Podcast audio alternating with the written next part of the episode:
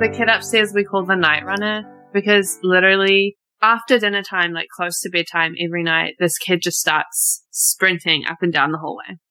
Like just yeeting across. All right. Okay. Maybe he's training to be Usain Bolt. You never know. Maybe. Maybe, maybe. but yeah, welcome everyone to the latest podcast of A Good Story Starts With. I have one of my good friends here, Pietro Lancaster.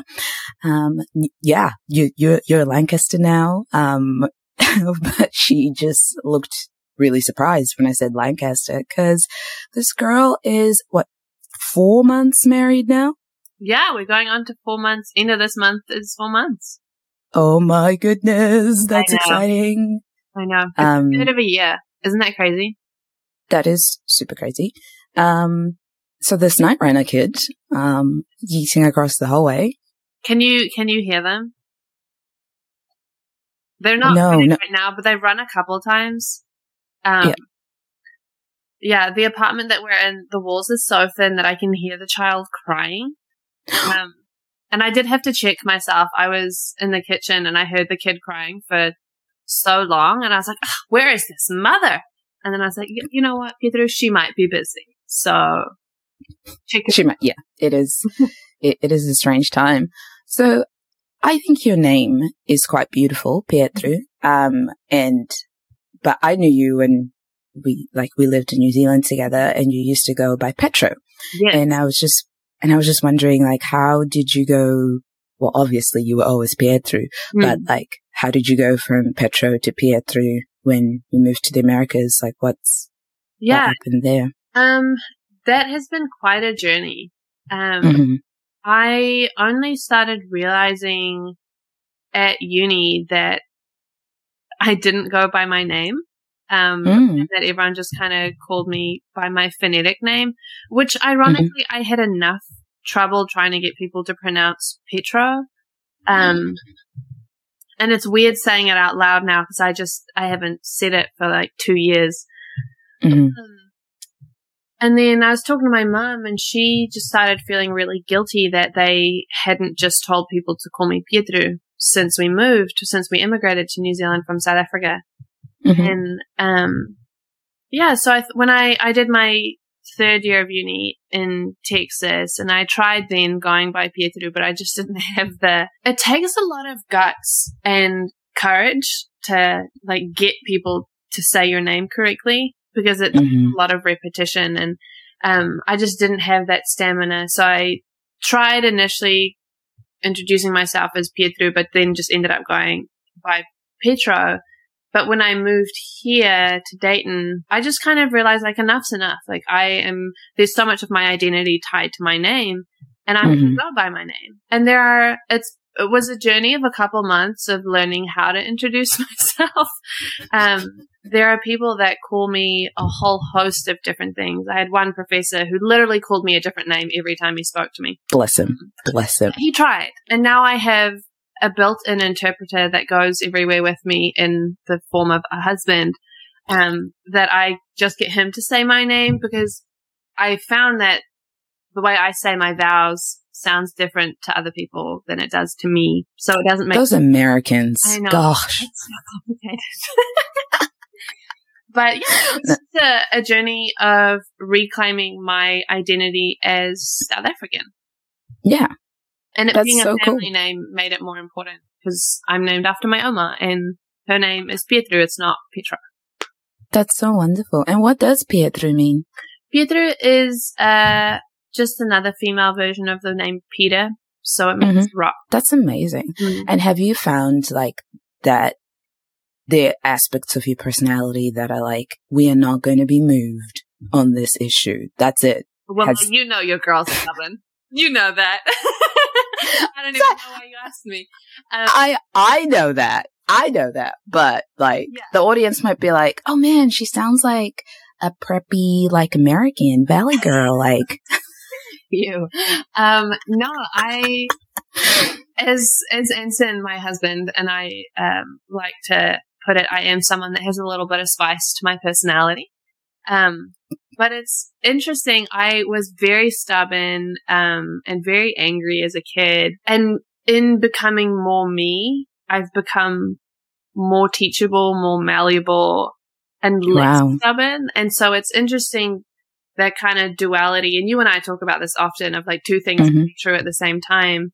Mm-hmm. Um, but I found that in my teachability and in my kind of ability to sit in cognitive dissonance and be able to sit with someone who like, I don't agree with this. I don't agree with you, but I'm not going to say anything or I'm not going to explode the way I used to.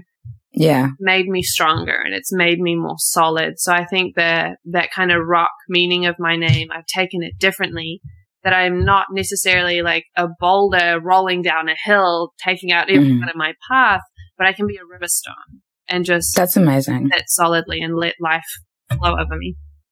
That's so cool. I really like that metaphor. That's yeah, it's really cool.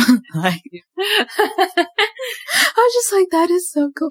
Now it's really awesome to, and I've mentioned this before to you, like off camera, but like it's really, really cool to see you relaxed. Mm. Um, not just in the like um, mention of like, oh, you've changed from Piet from Petro to Pietro, but just in your mannerisms, you've come home to yourself, and it really comes across.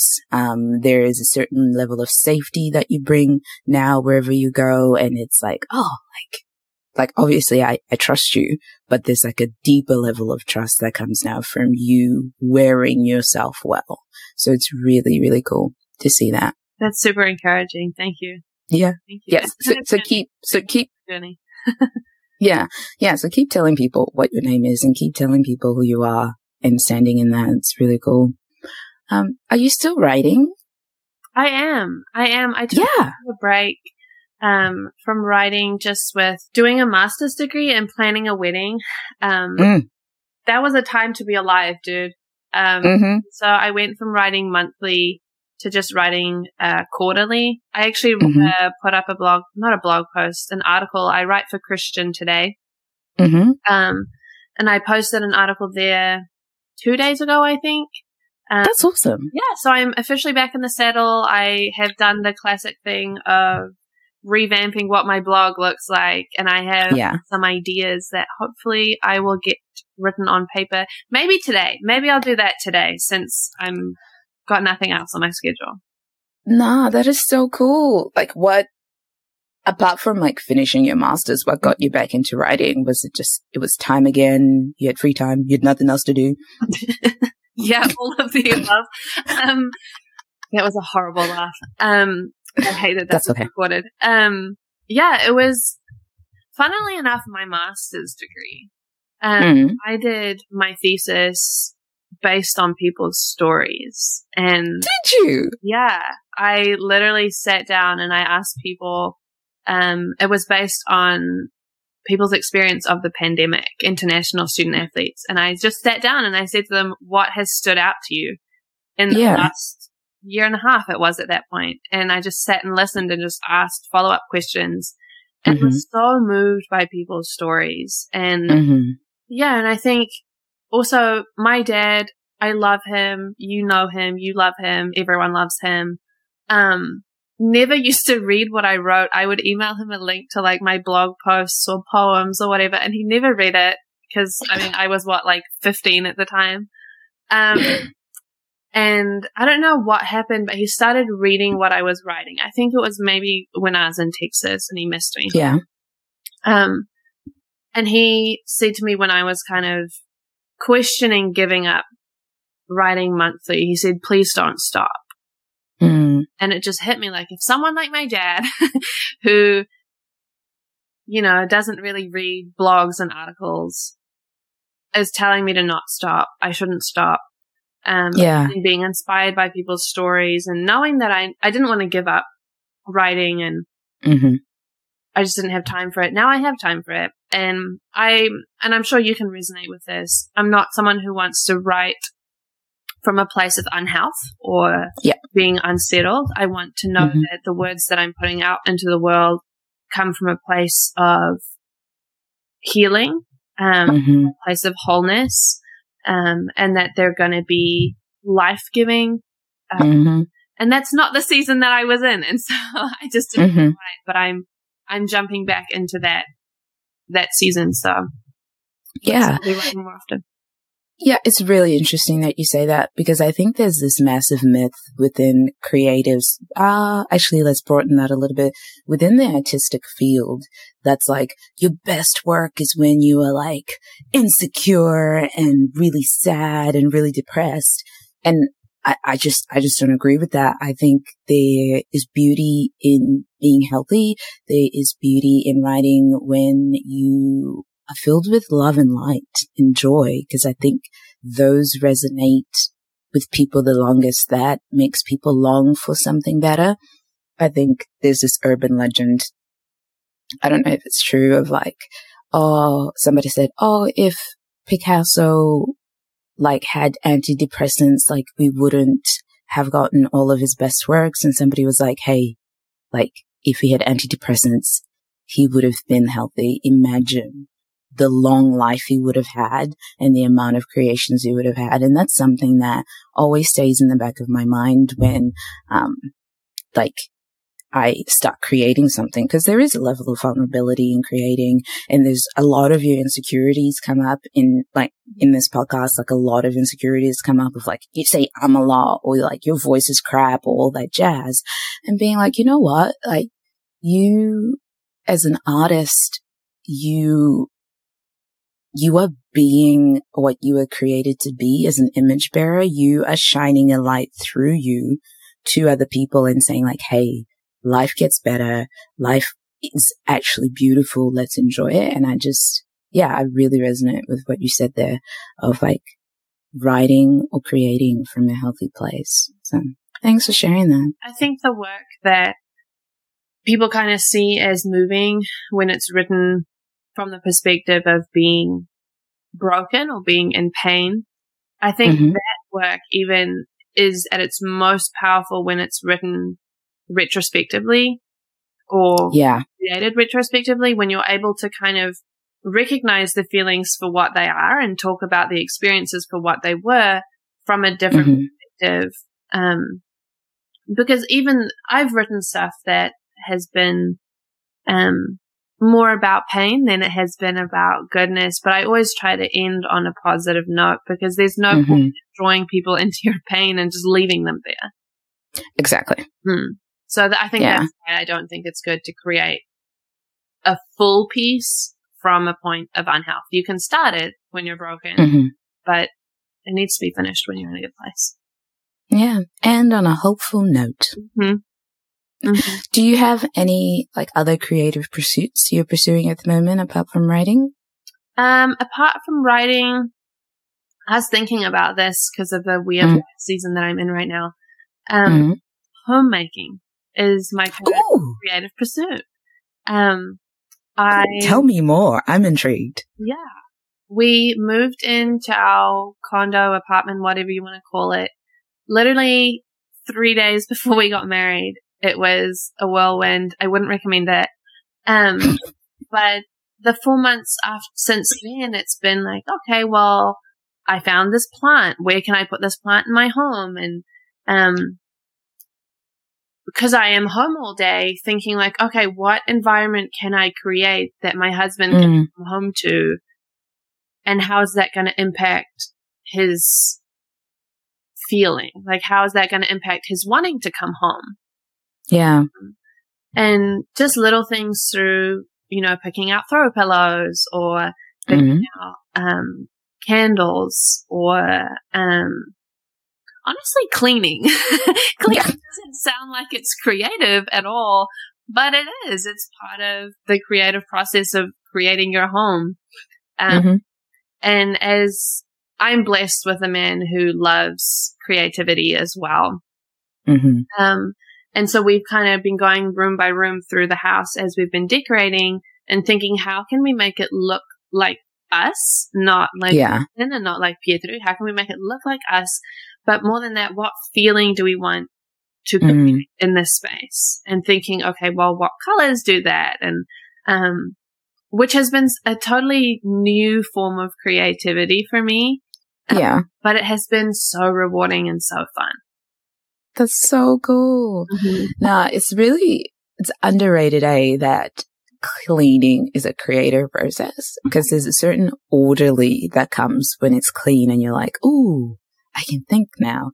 I know for me, like personally, I, I like having a clean space to like mm-hmm. think through mm-hmm. and, um, like work through. It's not clean today because this week has been quite a hot mess. Um, There's but, room for those days too. yeah. My mom um, actually, um, I was talking to her one day and just moaning and groaning about cleaning because real talk, it's not always a great time.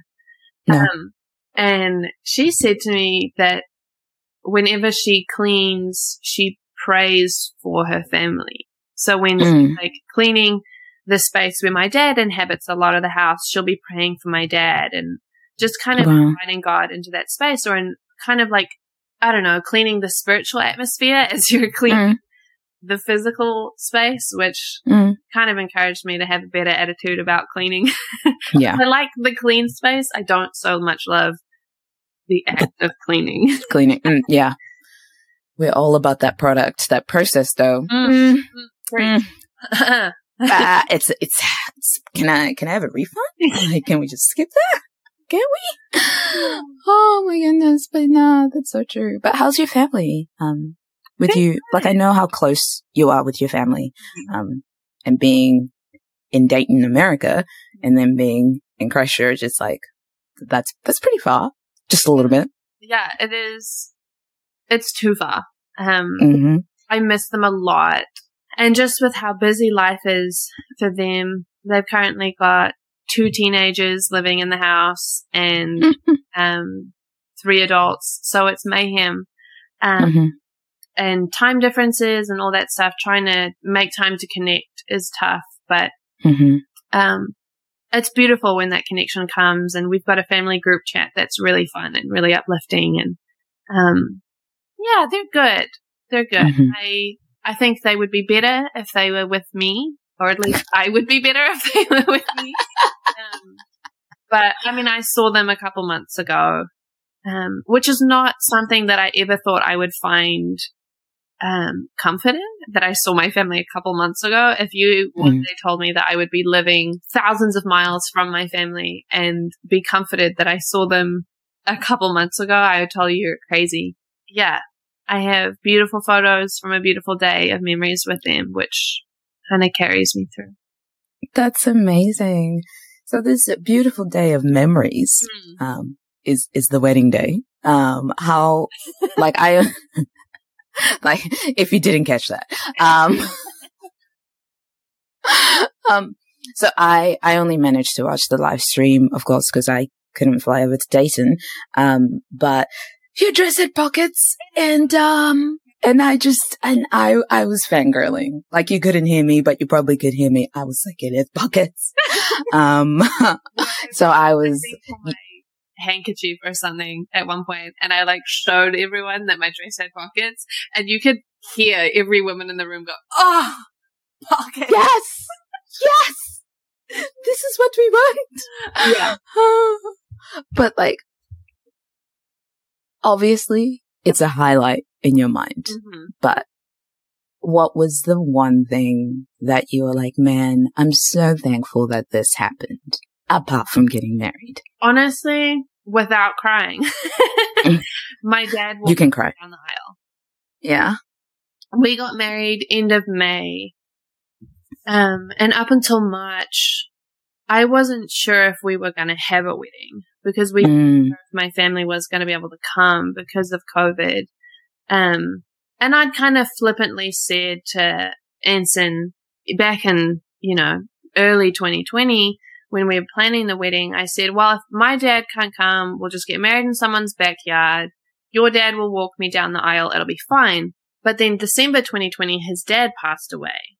And yeah. so from December through March, not only was it walking through very active, very painful grief um, mm-hmm. with him, but it was that thought of, well, if my parents can't come, I'm not walking myself down the aisle. And I haven't been mm-hmm. here long enough that I have a dad like figure mm-hmm. other than Anson's dad who could walk me down the aisle. Um, mm-hmm. and you know, I'm very close to my dad. So that was, mm-hmm. I think that was my moment that I'm, oh man, I'm so thankful for that. Um, mm-hmm. And the month leading up to the wedding, I'll tell you about it one day. It was chaos. Mm-hmm. um, and very, very stressful. And somehow the Holy Spirit just inspired me through other people to create little pockets of quiet. And I know my mom is so, you know, selfless and encouraging that I, I knew that she would get lost in the day just by mm-hmm. serving other people. And so she and I actually went to the wedding venue before all the bridesmaids arrived to put on my dress, just the two of us. Aww. Um, and I'm really thankful for that moment of just me and my mom to honor mm-hmm. her for who she is in my life. And then I did a 1st mm-hmm. look with my dad and kind of yeah. had the same moment with him. Um, I didn't have any other family at the wedding. Mm-hmm. Um, I only had a handful of friends. Thankfully, Anson's family is ginormous. So um, but yeah, honestly, just having my family there, which is not something mm-hmm. I, again, ever thought that that would be the one thing that I was so thankful for from my wedding day because you take it for granted. Like, of course your mm. going to be there. Of course your mum's going to be there. Um, mm. but having them there was definitely my highlight. Yeah, so, yeah, clearly. Um, yeah, that's so beautiful. I remember talking to you through 2020 and like the grief mm-hmm. and the mm-hmm. stress that you guys were under. Mm-hmm. That was, that was a lot. How, like, how did you guys work through that well? Like, how did you process all, um, the anger? Cause like, this is, this is from a previous conversation we had. Your ring took forever to arrive to America. uh, for context for everyone listening, my engagement ring, um, the diamond is from my Oma, my grandmother's engagement ring, and it was in New Zealand. And she gave us permission to use the diamond. Or I guess gave us the blessing of the ring mm-hmm. in June. Um, I finally shoved my dad and Anson into communication with each other to organize said ring mm-hmm. in August.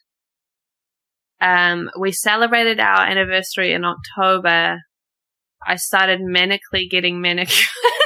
and we, it finally arrived, uh, on Christmas Eve, I think.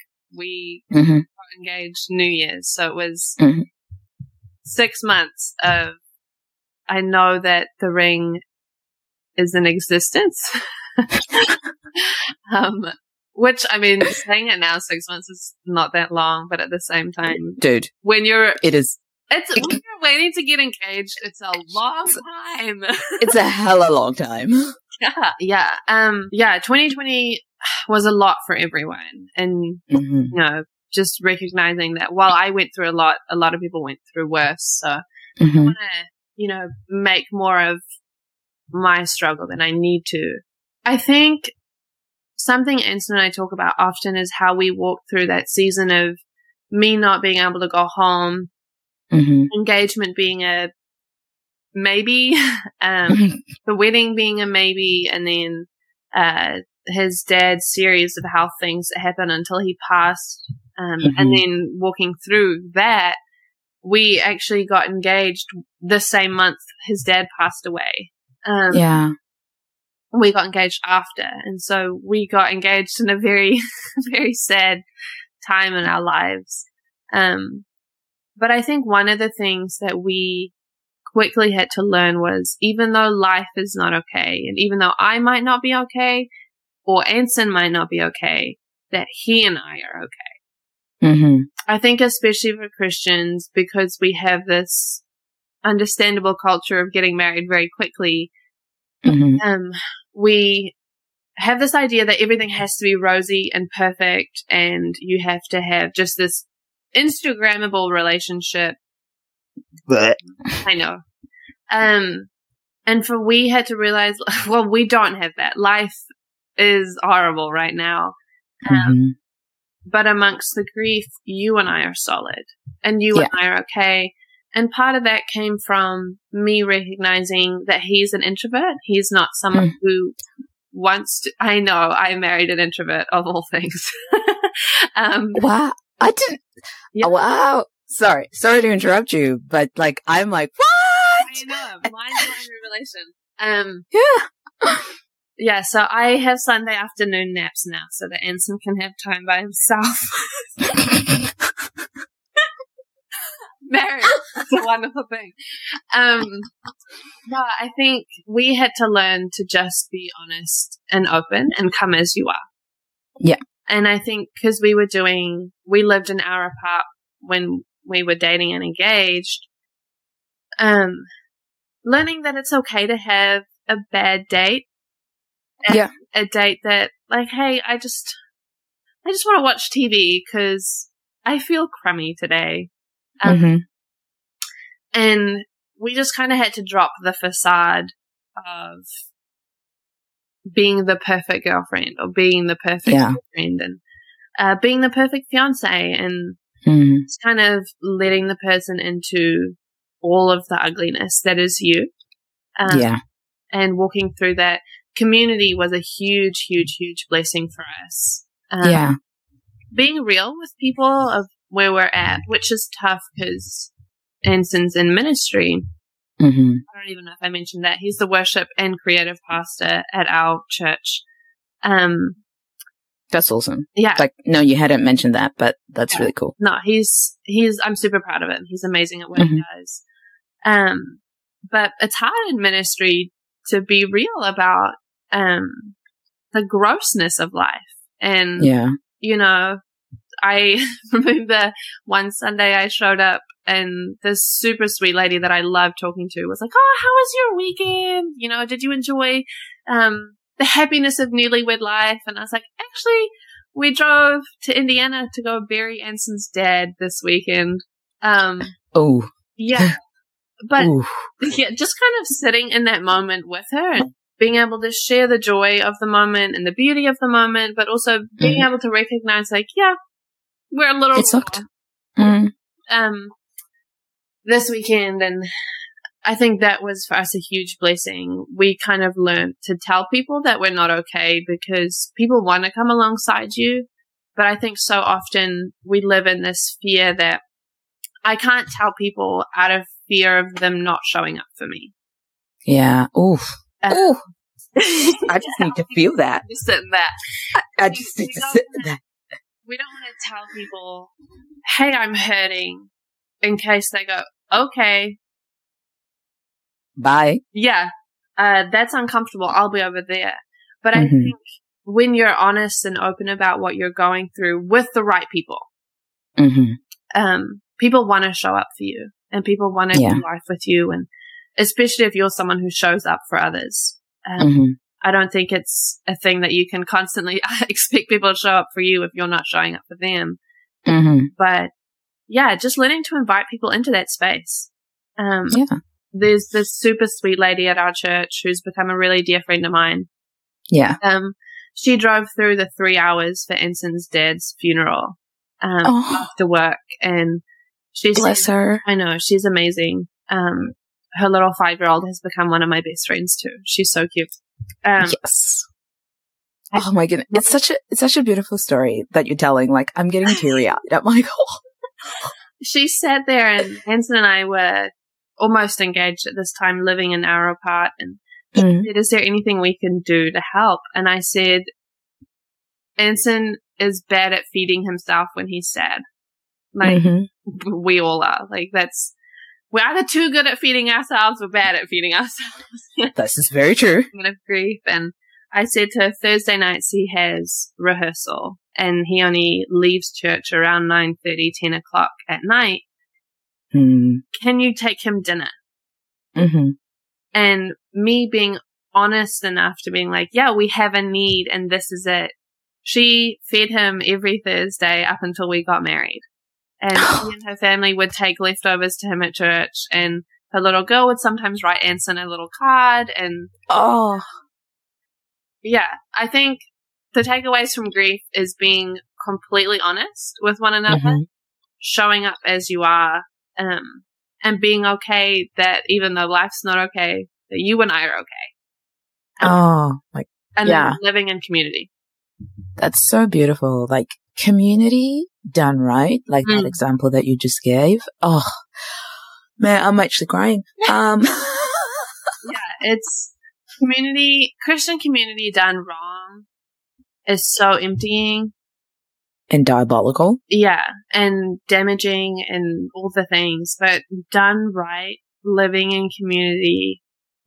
I mean, one African baby to another, like, you know, you, were made to live in a village and you were made to live in a village. And like, that's what it is. Church can be a village and it can be such a beautiful thing.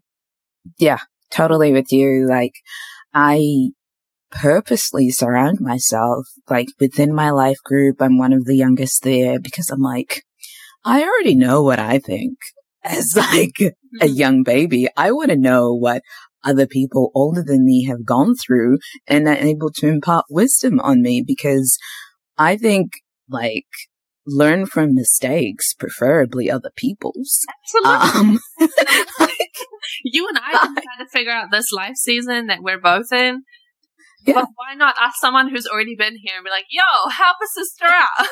exactly. Like, um, I remember, like, this was like way before, um, Darcy and I were together. I was speaking to Alana, who, like, everyone will meet in a couple of weeks. Mm-hmm. And I was like, hey, like, what's, what's the secret to a great marriage? Cause her and her husband's marriage, dude, top notch, mm. high sass, high level of respect and love high it. level of love. Like it's, it's, it's just, oh, amazing.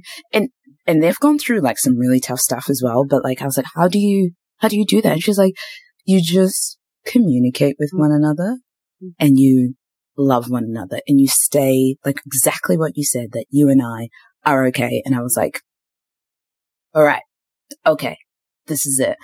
Um, but how, how did you guys, how did you and Anson like build that mm. relationship of like, you and I are okay?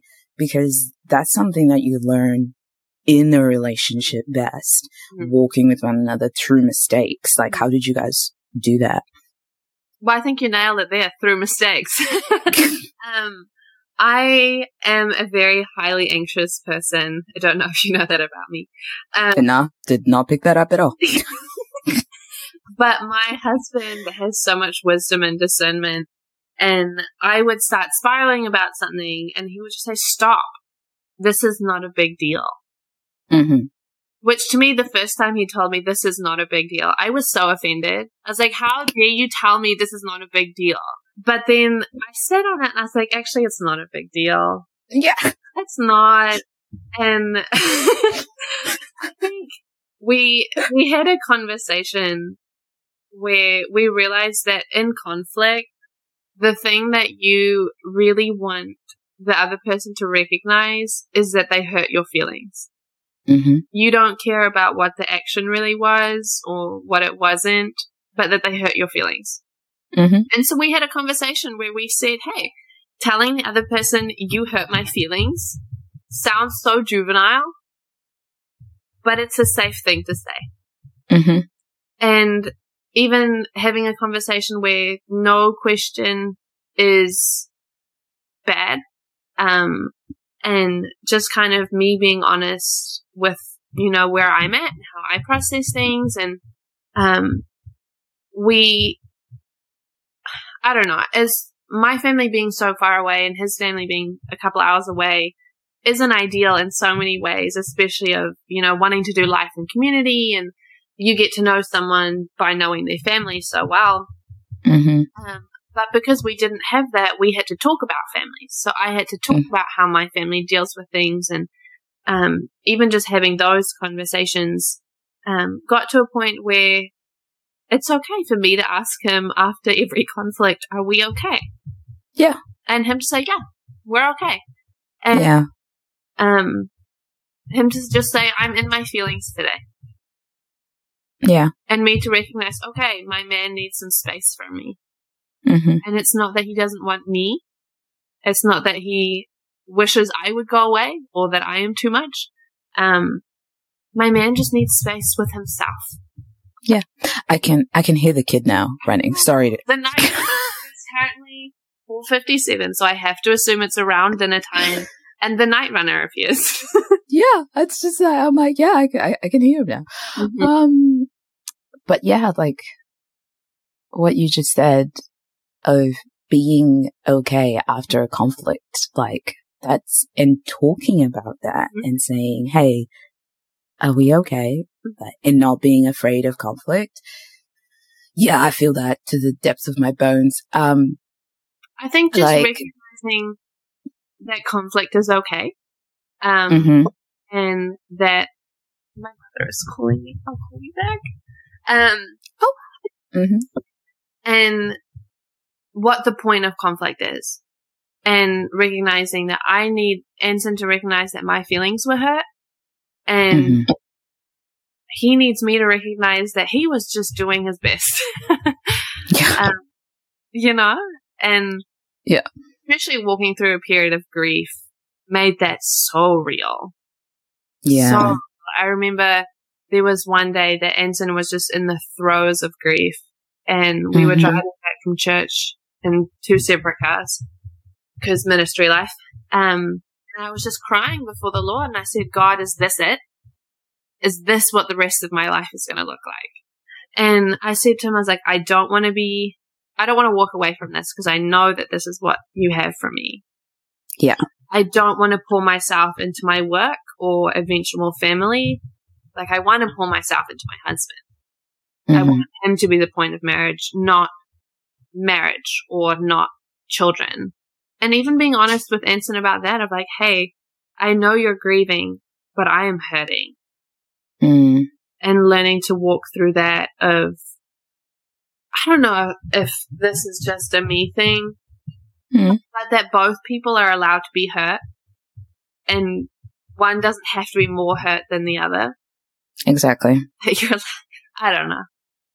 No, I think I think you raise a really fair point because as really basic as it sounds, relationships are made up of two people.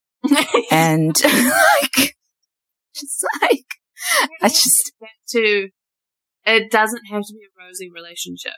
Exactly. Exactly. Like made up of two people and those two people have different needs, have different ways of viewing life. And just because something hurts me more than it hurts my partner does not mean he's not hurt either. Mm. Like, or vice versa. So Both parties can bring their hurts to one another because that's the whole point of the relationship. Be like, hey, babe, like, this hurts and this hurts you too. Let's find comfort in one another mm-hmm. and not another person. Um, let's deal with this together and not independently shoot out and say, oh, other people will have a say in our relationship. Um, but yeah, building off of that, in mm-hmm. that moment of, I know you're grieving, but I'm also hurting, mm-hmm. recognizing that he cannot fulfill my needs because mm-hmm. he is grieving. Yeah.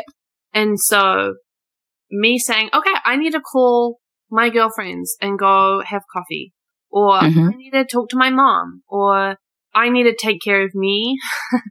okay. I need to spend some more time with Jesus. Yes. Um, yes, we do. But knowing that it's okay for him to not be able to fulfill my needs the way he normally does. But that doesn't mean that I'm not showing up to fulfill his. Correct. Yeah. No, that's very true. What, like, build, like, building on from that, mm-hmm. what I really like about your relationship with Anson is the way that he celebrates you. Mm. Um, I, I've probably, mm, I'm going to get in trouble for saying this. Oh, I think it's competition between you, him and your dad of who celebrates you more, um, in terms of that, because I just, yeah, the way that he celebrates you, that Anson celebrates you is absolutely gobsmackingly amazing. And you needed a guy who would champion you. Mm. You needed a guy who would stand beside you as well as like sometimes be your shield mm. and be like, yo, I know she can handle this, but she doesn't have to because I'm here. Mm. Um, and I, I really, yeah, sorry. Yeah. You go. no, that's, it's okay. We interrupt each other all the time, but like, I just, I just want to thank Anson for doing that. Mm-hmm. Um, and yeah, tell him or make him listen to this. I don't know, whichever one. well, he needs another 40 minutes of listening to me. Um, he, that in itself has been a journey because we come from different families. And yeah. I think you bringing my dad into the conversation is so true because like how my family celebrates and how my family honors and champions is different to how his family did. Um, mm. His family's a lot more quiet about it. And, mm. um, I, we had to have a conversation of like, Hey, this is what I'm used to and this is how I feel celebrated. And him being like, Hey, but I'm doing all these things. And, mm. like, oh, I see you. I see what you're mm-hmm. doing. Um, and his wedding vows, like the one thing I remember him saying, because that's all a blur. Thank goodness it's recorded. Mm-hmm. Um, was that I promised to protect you, not because you need protection, but because you're precious. Oh. Which, I mean, got me open. Yeah. Um, and he explained to me, he's like, I know you're fiercely independent and you don't need me. Like, you can mm-hmm. survive in the world by yourself. Mm-hmm. he said, my role is to keep you you. And he said, sometimes that's protecting you from yourself. Yeah. And wise man. yeah. Um, but yeah, I think in that I promise to protect you because you're precious is how he celebrates me. That's, yeah. Yeah. Good man. No words other than that. Amazing man. Yeah. No. Um, super like left field question. But what's, what's your favorite book at the moment or favorite all time book? Wow. Um, I literally this morning finished mm. the meaning of marriage, which we mm. can start talking about something other than marriage. Um, because I no, that's fine. I am now a married woman. That's all I can talk about. Um, it's your life, Susan Pietro. Like it is. Uh, but Tim Keller's book, The Meaning of Marriage. Yeah. It took me over a year to read it, not only because I'm a slow reader, but mm-hmm. because I would read a page, put the book down, and be like, "Oh, what?" um, and it's so good. It's so good. Yeah. Okay. Read it. Definitely read it. Um, mm-hmm. I am not a big reader, which makes sense because I don't like being by myself and um I don't like quiet. Hello, extrovert.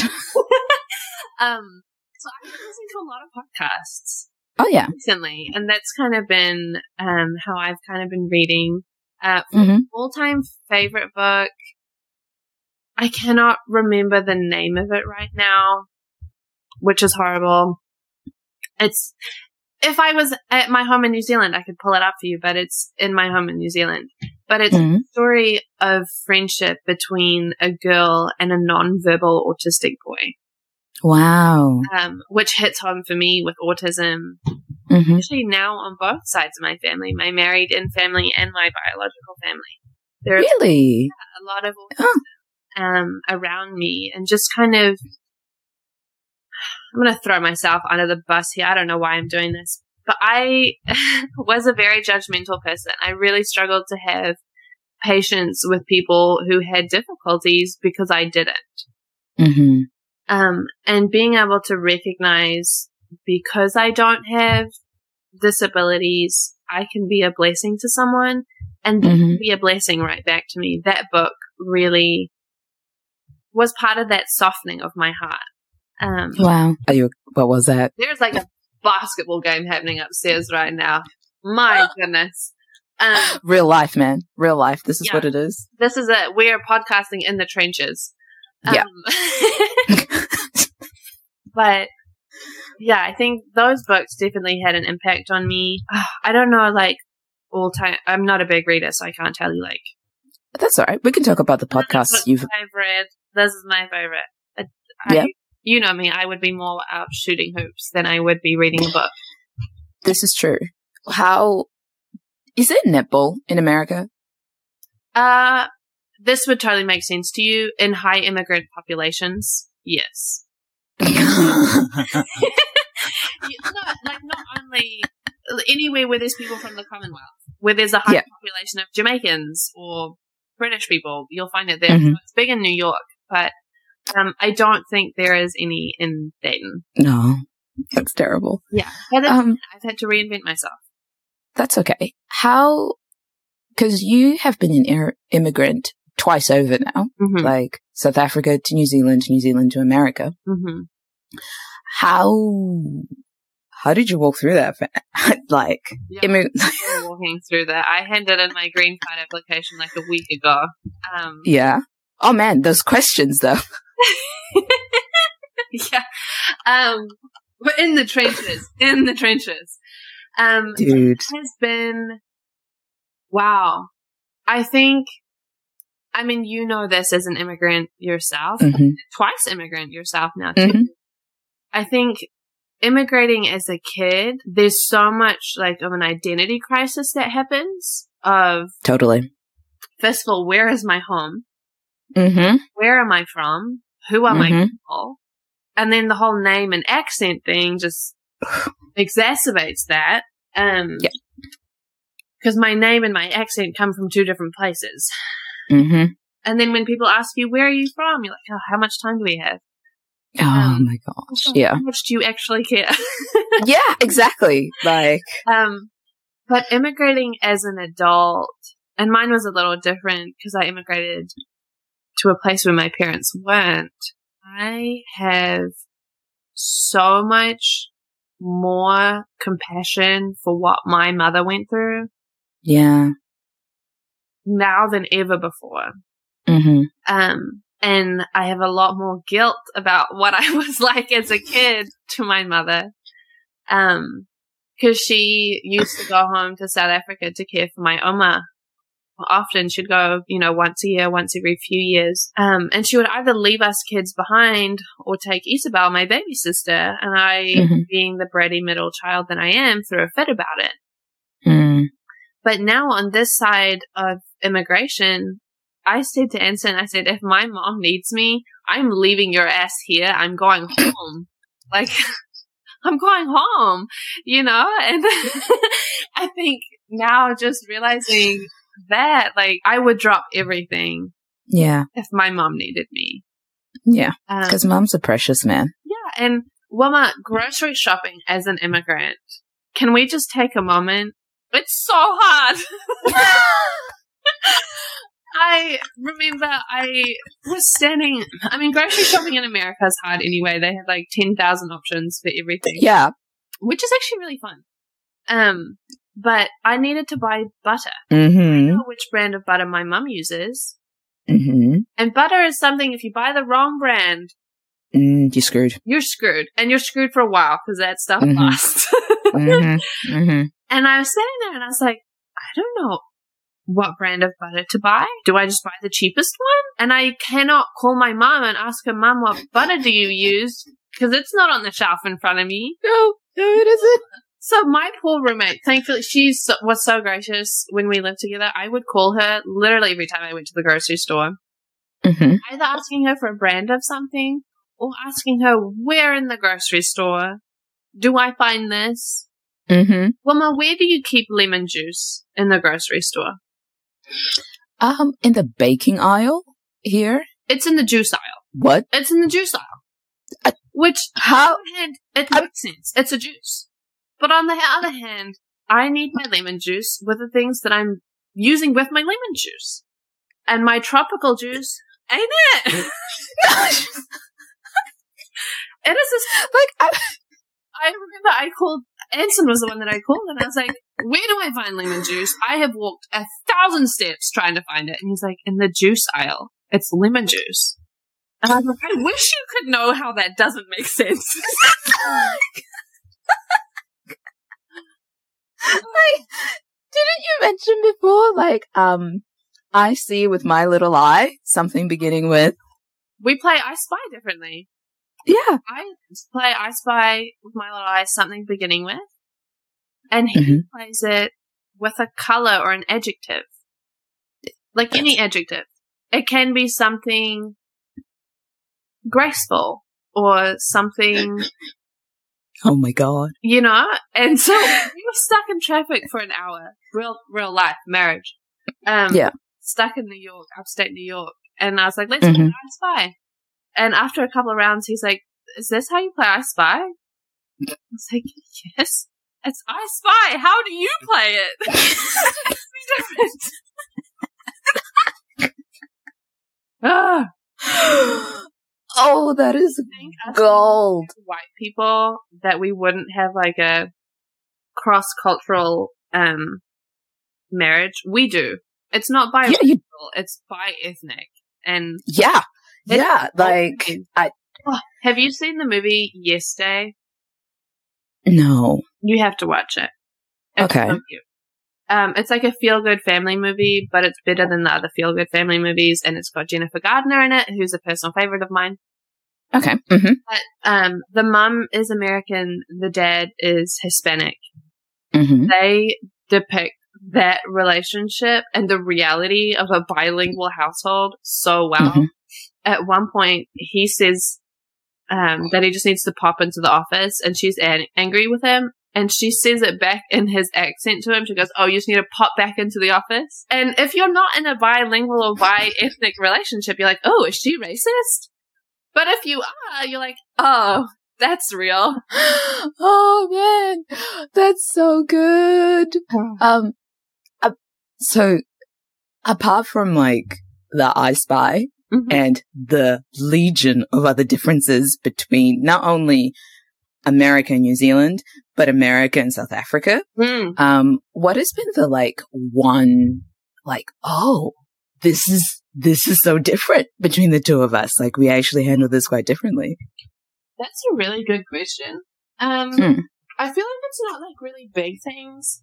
Mm. Um, it's just little things, like how we pronounce words, and um, And the American tendency to live out a you. Um, yeah, but also the like down under tendency to just shorten words. oh yeah, You can. Um, that's true. That is a vibe. Yeah. Um, wow, what has there's like little words that we use different words for the same thing, which has been it's been really fun watching Anson kind of like adopt my language Yeah. kind of um like they call it the uh a shopping cart and we call it a trolley Mm-hmm. but he'll say to me like oh can you go get the trolley which is super sweet of him like i Yeah. five stars for that Yeah. um, but i don't know what's been the biggest difference thankfully we both come from cultures that are big eaters have really Mm. dry senses of humor Um, and um, we both come from families that are really big on family. So Mhm. I think the big things have been consistent. Similar. Mm. hmm Um, I think the one thing, and this is going to be so silly, is table manners. Well, my What do you mean? my family, Yes. My- Very formal. very formal around the table. One of my favorite games as a kid was No Rules, No Manners dinners, um, where you could eat how you wanted to. and Anson comes from a beautiful Midwest family where that's Mhm. just not even a discussion. Like as long as you're not eating with your mouth open, you're fine. Um, and I Oh. I love my grandmother is going to meet you and you know she's going to think the world of you but you're going to need to learn how to use your knife cuz they just don't use their knife um and so that's been an adjustment for me is not putting a knife out for him for dinner Mm. and also for me learning how to use just my fork so that I don't look like a pretentious pastor's wife when we go out to eat Oh, that is gold, man. Yeah. That's Uh, little things you don't realize. It it actually is. Yeah. Man, what? What did I want to say?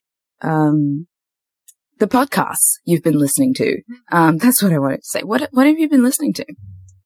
I have been listening to um The Rise and Fall of Mars Hill, just like every other Christian interview, Ooh, um, yeah.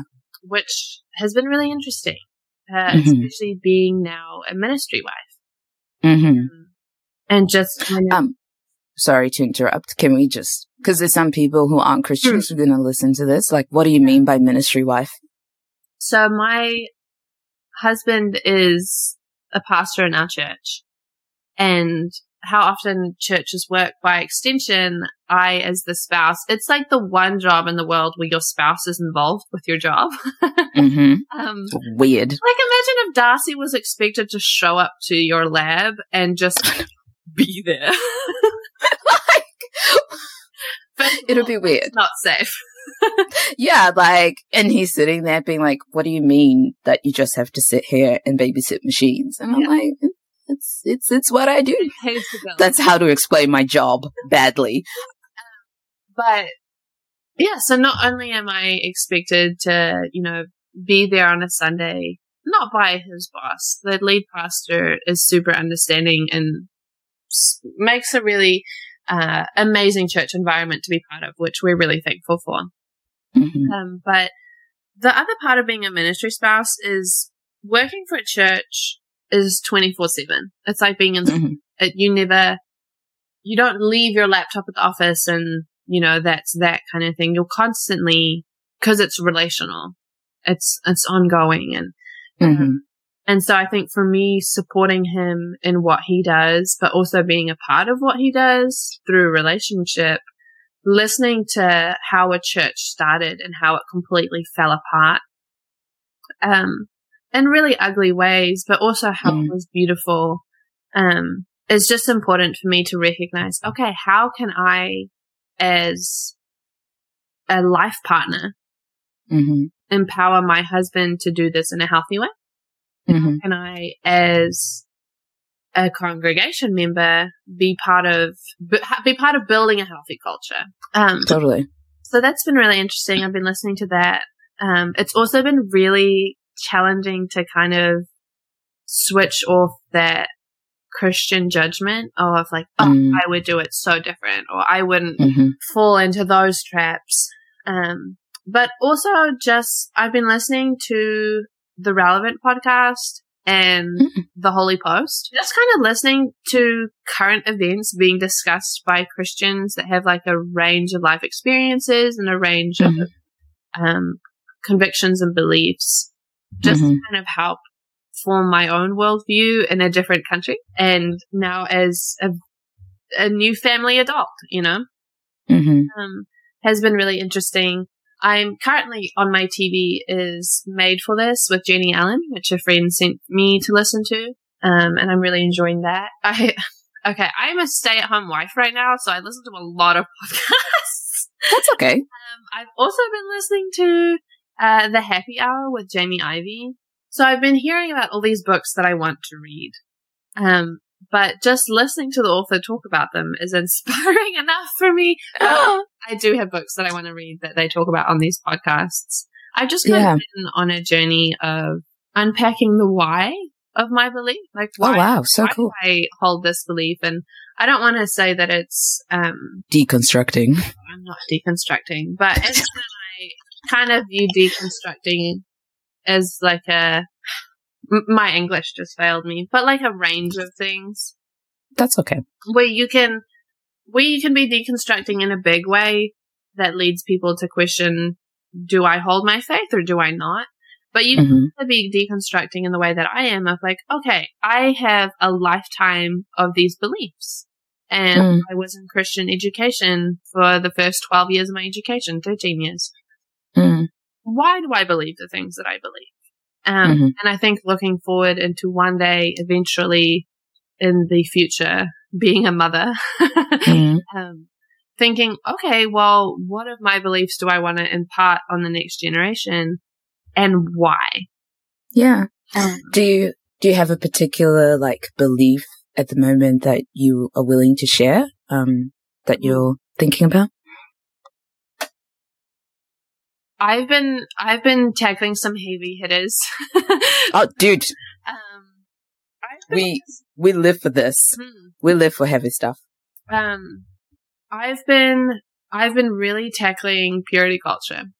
Oh, come on now. Um, yes, queen. well, why? Mm-hmm. What is my belief on premarital sex? Mm-hmm. Do I have a belief on premarital sex? Mm-hmm. And if I do, why? So I just realized that I reacted to this quite like not how other Christians would react to this. Especially coming from a pastor's wife. Um, Yeah. Newlywed pastor's wife. Goodness. Um, yeah. So just just to clarify for the readers, what she just said is like the the her questioning of purity culture in Christian circles is the equivalent of like dropping an atomic bomb to Mhm. something. And w- I guess what I should have been like would have been like quite dramatic and being like, "Oh, how dare you! Like what? Wow, what is this?" Yeah. But like, I we are on a like Pietro and I are quite on a similar mindset of like, is purity culture like something that's actually helpful? Does it lead to a better understanding of the beauty Mhm. of how God created sex? Does it lead to um like a deepening understanding of the gospel? Hmm. And yeah, I'll just let her talk about it because we've briefly talked about it. But yeah. you go, you go, you go, girl. Um, and so I think I am someone who still believes in saving sex till marriage, hmm which is so much easier for me to say now because I'm married. um, No, I concur. Like, I'm not married, and I agree with you that saving sex before marriage is but my Ideal. thing was, well, why? Mhm. Because I think um, I'm actually the first year of Gen Z, which if that's Mm. going to make you question our friendship, that's fine. um, Um, I am the one who is unnamed in the millennials. Like, all right, Peter. Um, know, right? but so I think for me, realizing that the coming generation is asking why for everything, Yeah, as they should. just because I said so isn't a It's not good enough. answer anymore. Mm, So I think for me, it's been like, okay, well, now as someone who has experienced sex and marriage, hmm why? Why do I Mhm. believe that that's the healthy way to go about it? And, um, not trying to have my answer laced with fear, Mhm. or avoidance. Cool. Um, Mhm. but trying to have it laced in a way of, of grace, um, hmm of beauty of, but also not having it being this like self fulfillment thing. Yeah, And so I think nah, so good. even in that, unpacking what is sex, why is sex, um, and unpacking that and, um, that's kind of been my journey. I've also been, I think, just in the world that we grew up in, thinking a lot about how the church deals with homosexuality. Mm. You are not pulling any punches. you asked this question, I was like, dear goodness, racking my brain for like, what's a small topic that I've been thinking of? I haven't been thinking of small topics. because, dude, I, I am, again, I agree. I agree. And for me, my journey with that is, do I need an opinion? Do I? Like, do I need to have an opinion? Because that's someone else's life in such an intimate way that my sexuality is between me and God and my husband. And if that's okay, and if no one's out here saying, no, I need an opinion on your sexuality, why do I, as a cis white heteronormative woman, need an opinion? And I think uh, just as a white woman, recognizing that I don't need an opinion on a lot of topics, but that I can listen and Mhm. that I can learn. And if at the end of the day my answer is I don't know, then that's okay. That's okay. That's more than okay. Yeah, because there's a lot of opinions within Christian culture about this whole identity politics that are coming through. And as, as with anything, there's a range of opinions. Um, I, and I've listened to both sides who, one side being like, hey, we actually need to pay attention to this identity politics. And the other side, they're like, hey, like what matters is the fact that you love Jesus. Like the Mm. color of your skin doesn't matter. And the nuance is the fact that both parties are actually right. Mm. Um, there needs to be an understanding that when God created us, He created everything about us, including the color of our skin. And to look at someone and then say, Hey, like that doesn't matter in a dismissive manner. That's not okay. But in saying like, Hey, I see you, but it's your character that comes out that's why I'm saying like the color of your skin doesn't matter in my judgment of you. Mm. And I'm like, that's okay. Like that's okay to say that. Um, but it's, it's listening with that nuance. Mm-hmm. And that comes as well with the topic of homosexuality and being like, Hey, like God is the, con- like overriding authority of sexuality. Mm. How do we deal with sexuality? How, mm-hmm. how do we like learn to see the gospel within that mm-hmm. and then move our answer to what is, how do we not really legislate? That's the wrong word, but how do we talk about it? Mm. Um, because legislation is, is just there. because legislation isn't necessarily connected to the church. Exactly. Um, yeah. but I think for me it's just not only talking about it, but mm. I'm called to love people. Exactly.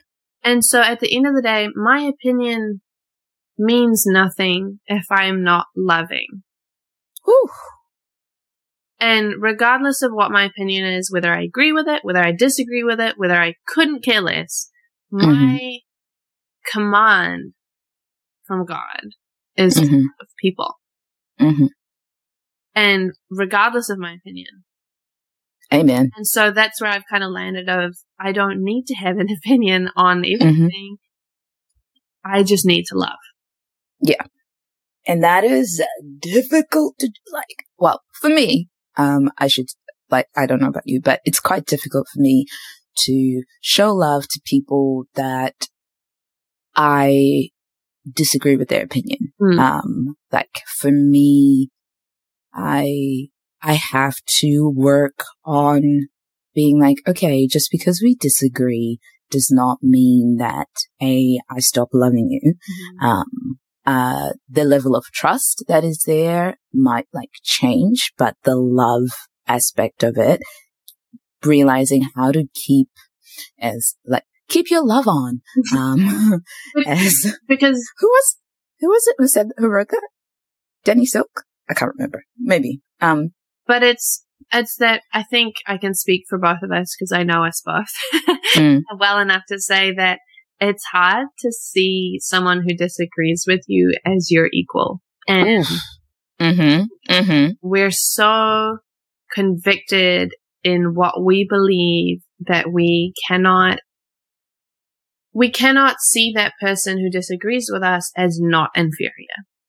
Mm. And I think that there's a part of that, yeah. Yeah. And I think that's been part of my journey is recognizing, hey, you human do life differently to I do. You, yeah. um, say some things that I wouldn't say and mm-hmm. you do some things and you move in crowds that I wouldn't move in. That doesn't make you less human. Mm-hmm. It doesn't make you a worse human.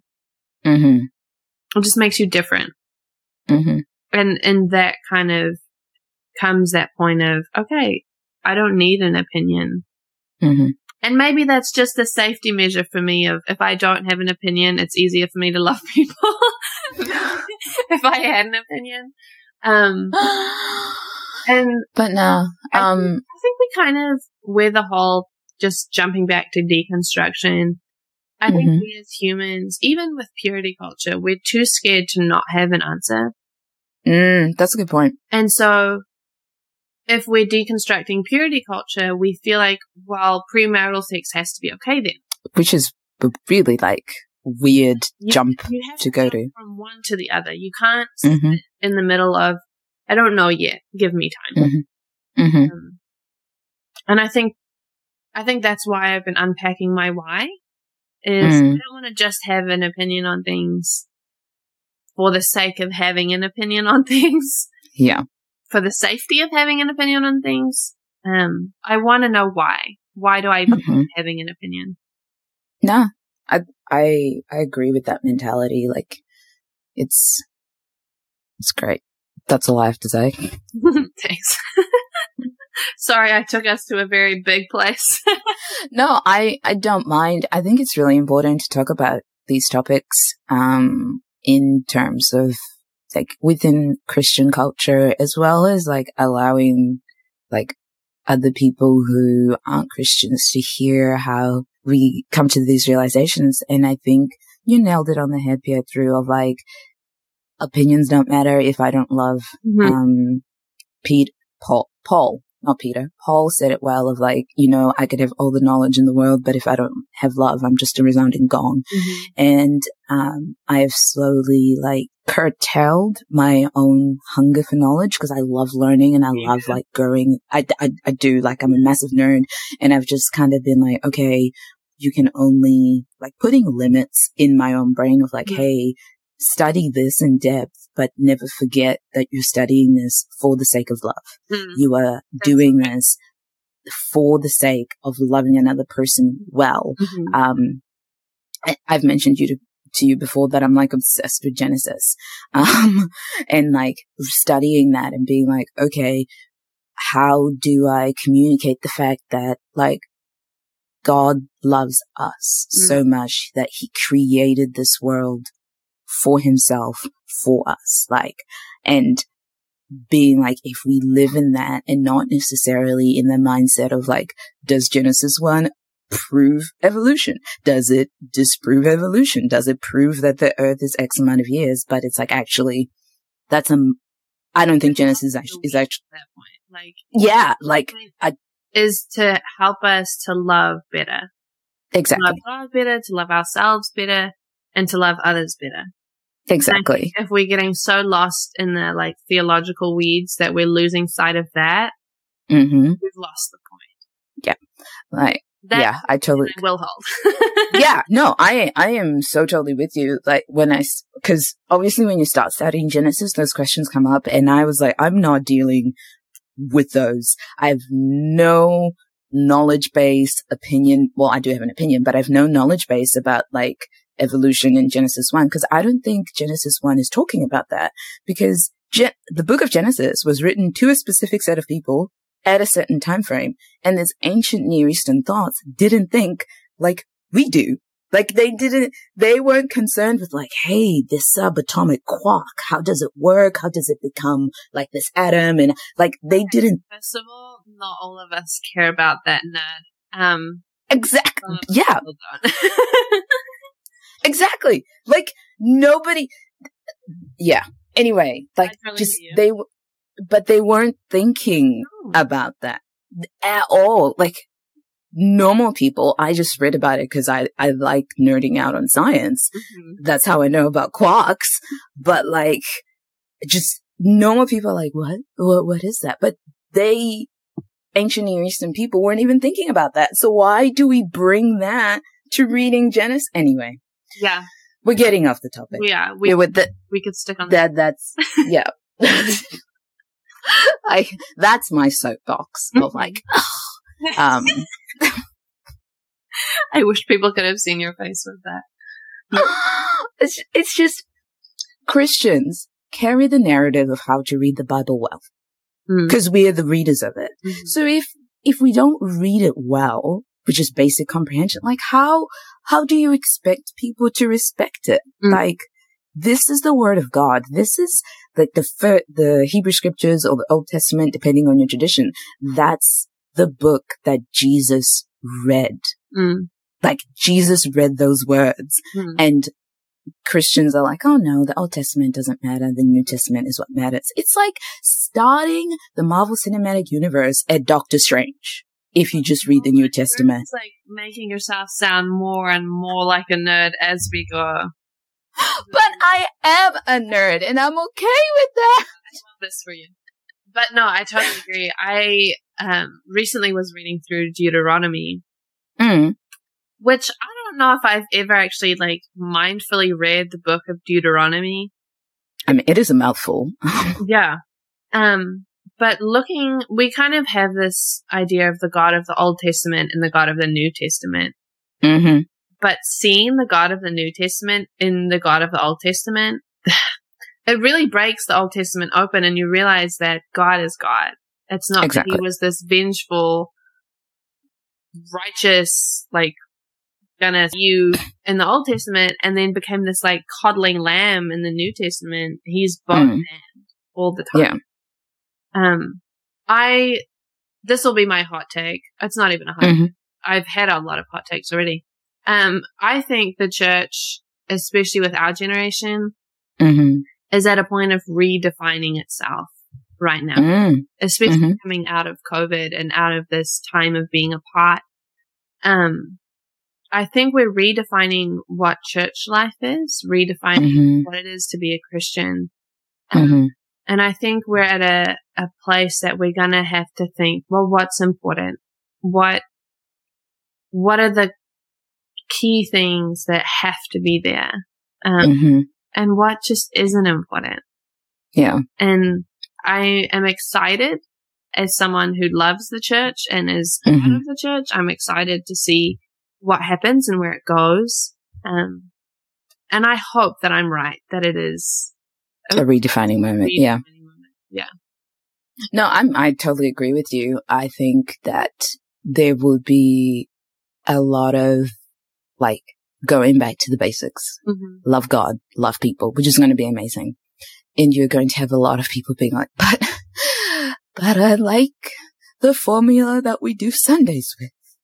Like I do, I love it so much. Like why are we letting it go? And I think we're going to have to be quite gracious mm-hmm. to those people and being like, Hey, it's okay to love a formula, mm-hmm. but you don't love the formula above everything else. Mm-hmm. Like structure is amazing. It is beautiful, but it is there to make what's inside more stunning.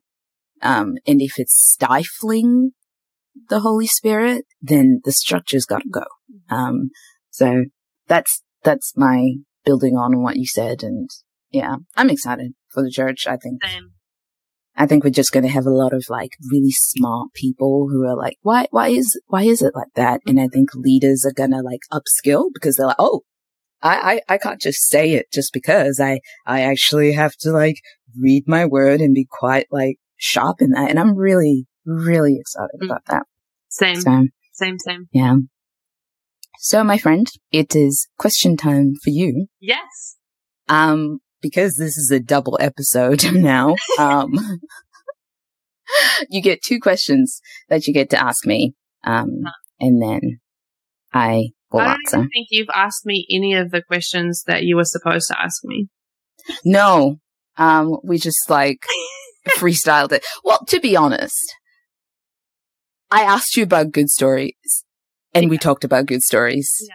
We talked about bad stories. We talked about moving on through the bad story. Like we, we, we did it though. We did. We did. It's interesting for me how when I was thinking about how I would answer those questions and how this conversation has gone, could not mm-hmm. be more different. um, so funny. Um, I was going to talk about myself a lot more and my marriage a lot less, which I'm glad that it went the way that it did because yeah, we don't need to hear about me as much as we do need to hear about life and doing life in relationships. Mm. Two questions for you. Mm. I had these prepared and I lost them as well. Um, I'm going to ask you this first one. What is something that you are so proud of about yourself? which I know is a tough one because I think mm. we, you and I tend to be very self critical and very focused on growth. Um, yeah. Um, so what I'm really proud of about myself is that I was willing to open my heart to Darcy and learn what it's like to be loved in the middle of a conflict. Mm. So let me explain. Um, we, no, it was just before we turned one year and I was on the phone with him and, um, we got onto the topic of private health insurance and, um, he, and I was like, no, I don't, I don't have private health insurance. And he was like, what? He was like, I am so angry with you. I'm going to hang up the phone. And he hung up the phone. Okay. And I was like, did, that just happen? And he was like, how can you not have health insurance? Like, this is important. Like, what will, ha- do you honestly think, like, the government, do you want to get into debt with if you have a car crash and stuff like that? And I was like, okay, all right. He, and, um, usually, um, when someone I love does that sort of thing, um, I would have like spiraled mm. completely and been like, he doesn't love me. He doesn't want to be with me. Like there's something wrong with me. But I was, I was pissing myself laughing. Like I was like, okay, babe, like it's, it, it, it's fine. It's fine. I can, I can get like health insurance. It's not a big deal. And he was like, is it because like not a big deal moments? yeah, it's, it's not a big deal. I was like, and he was like, is it because like you can't afford it? Like, I'll pay for it. Like, it's fine. Like, he, he was, and I was like, Darcy, I might point out we're in a pandemic right now. I literally go nowhere. How am I supposed to get in a car crash enough to be in debt? But like, because we're both essential workers, so I do drive. So I did see his point. Um, but I was like, okay, babe, it's not a big deal. I can get health insurance. Yeah. It's, it's fun. It's fine. So being able to see the difference between not a big deal and it's a big deal is, yeah. And, um, yeah, so. That you're okay. Yeah, that, and that we're okay. And there was no like, oh, he, he doesn't love me because I knew that his anger was coming from, oh my fucking God, I love you so much. Why do you do this to yourself?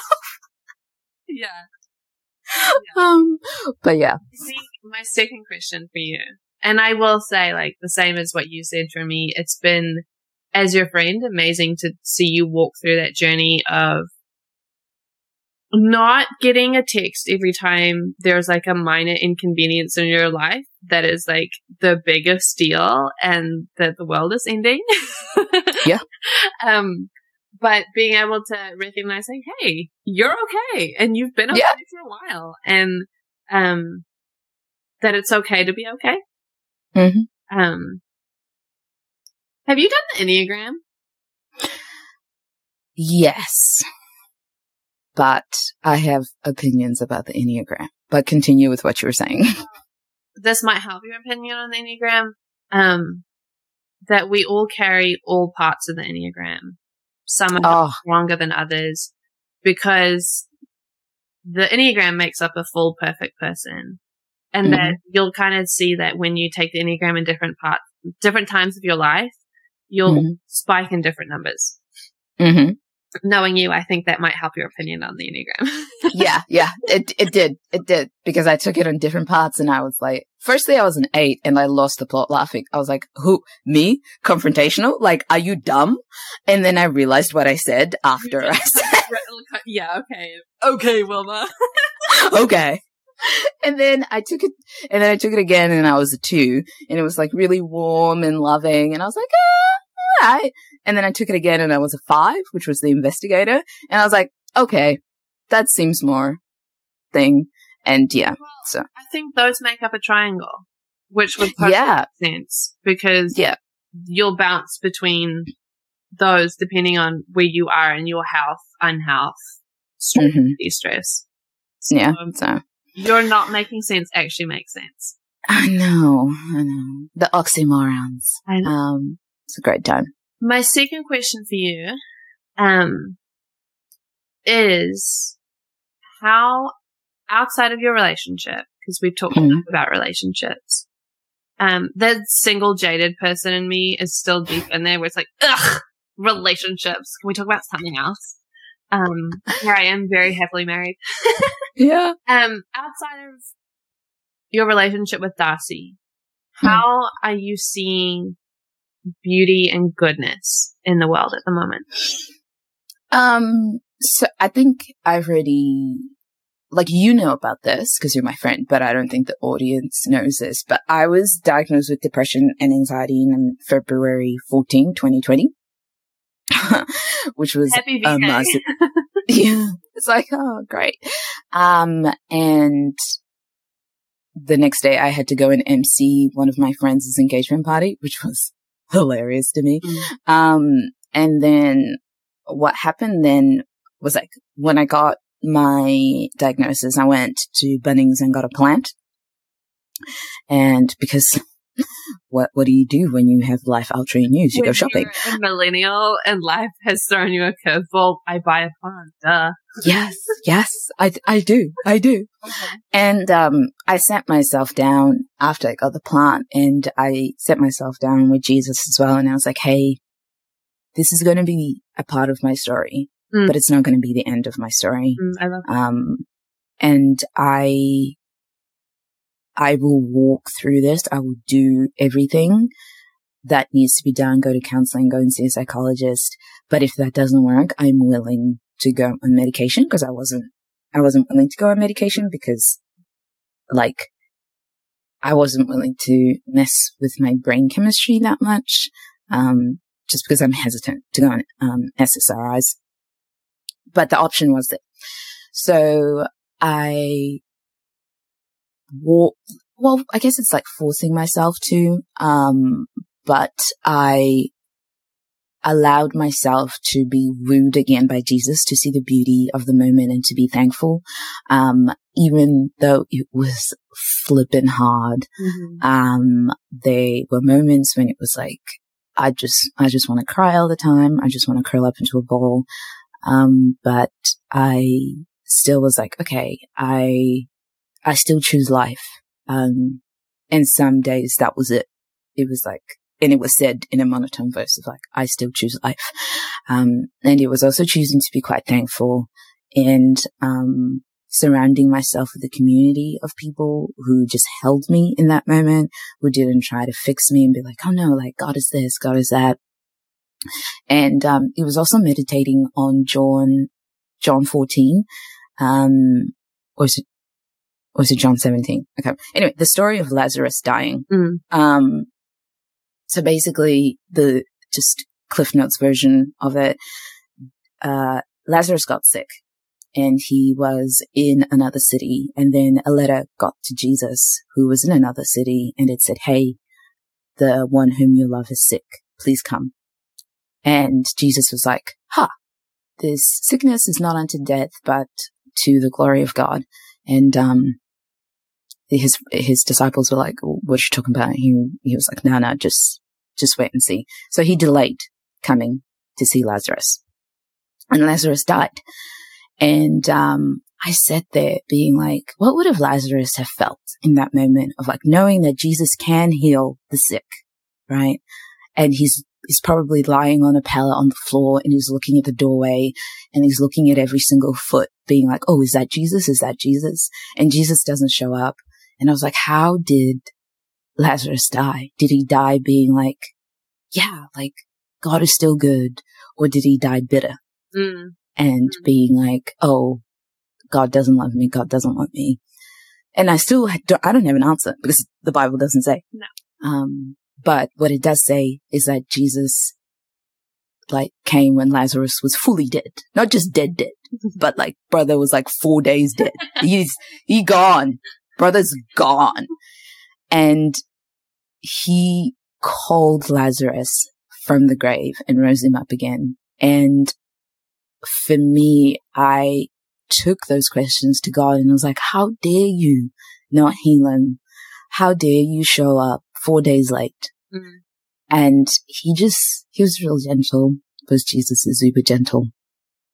And he like held my face in his hands and he was like, Wilma, I didn't heal him from his sickness, but I rose him up from the dead. I was now no longer called the healer, but I was called the king over death. My identity went from being like, oh, he can just heal sickness to he reigns over the very thing that kills me. I and I was like, oh, okay. You wanted me to see a different view of you that I never would have seen if like I hadn't gone through this. Um, and like not in a way of like, you know, God sent depression to teach me a lesson because he doesn't do that, but in a way of like, because he walked through with me through that depression, I was able to see something of him that I, had never realized, um, is the one who holds us through the darkness. Mm. And for me, that has been something that has changed my life. Um, do I still have pockets of like walking through the dark tunnel? Um, yeah, I do. Um, I don't think being a Christian, uh, excludes you from suffering. Mm. I think you're, it, you're signing up for a life of suffering the moment you become a Christian. Um, because you're and, signing up for a life. Yeah. Um, so that's, yeah, that, that's really what I learned through, yeah. I that's, that. that's how I found beauty, basically. Being able to meditate on Jesus's words and on Jesus himself and, um, allow him to weave my heart to make something beautiful for him. Mm. And that's, and that's it. I love that. I, Thanks. yeah. I love your communication with Jesus and your realness with him. I love that you're not afraid to be mad at God.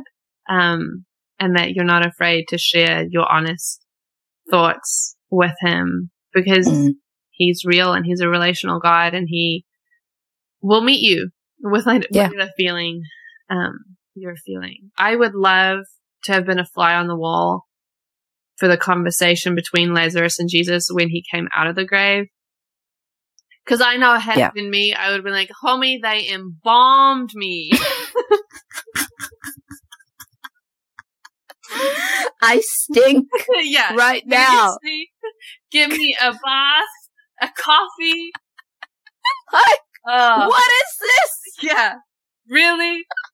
I had to be the one. You couldn't pick some rando. That's a really good point.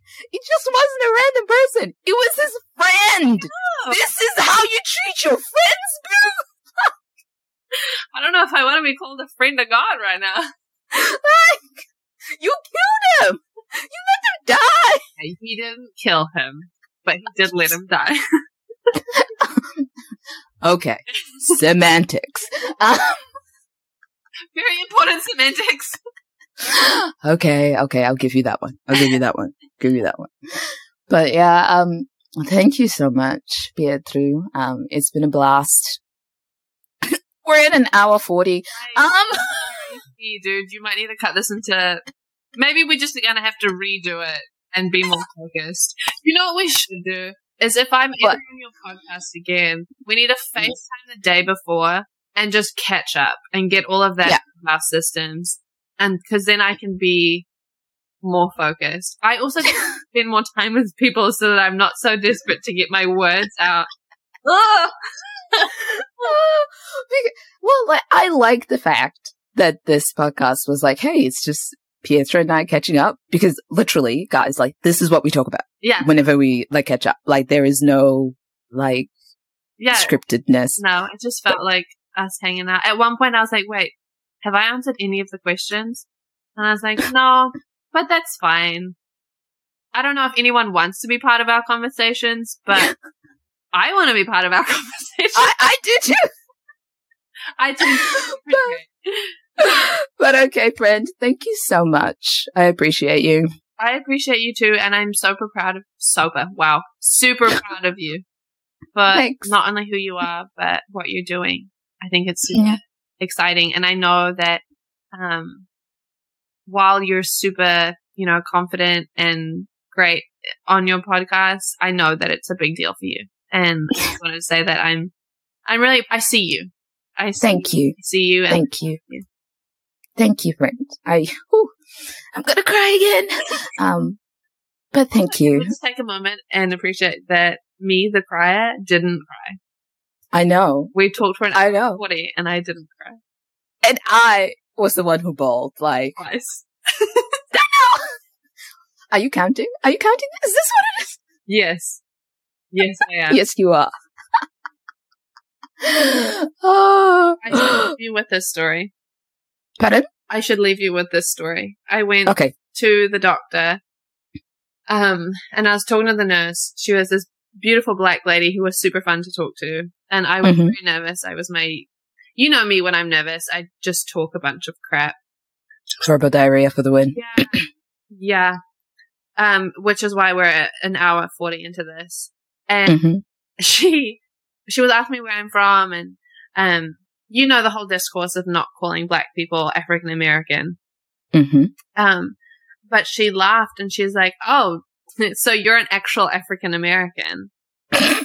and I don't know what came over me. I was like, yeah, some would say I'm more African American than you. And she cracked up laughing. She's like, you absolutely are more African American than I am. so from one sassy African baby to another, that was one moment of. it was, it worked, it worked. Oh, thanks so much, Pietz. You're the best. Oh, all good. Hello, beautiful one. Thank you so much for listening to this week's episode. I appreciate you and your choice to listen to this podcast. If you could please continue to support me by following me on my Instagram account of A Good Story Starts With, or if you want to listen to more of my poetry, it's at Wilma the Wordsmith. I'll see you next week with the latest podcast at A Good Story Starts With.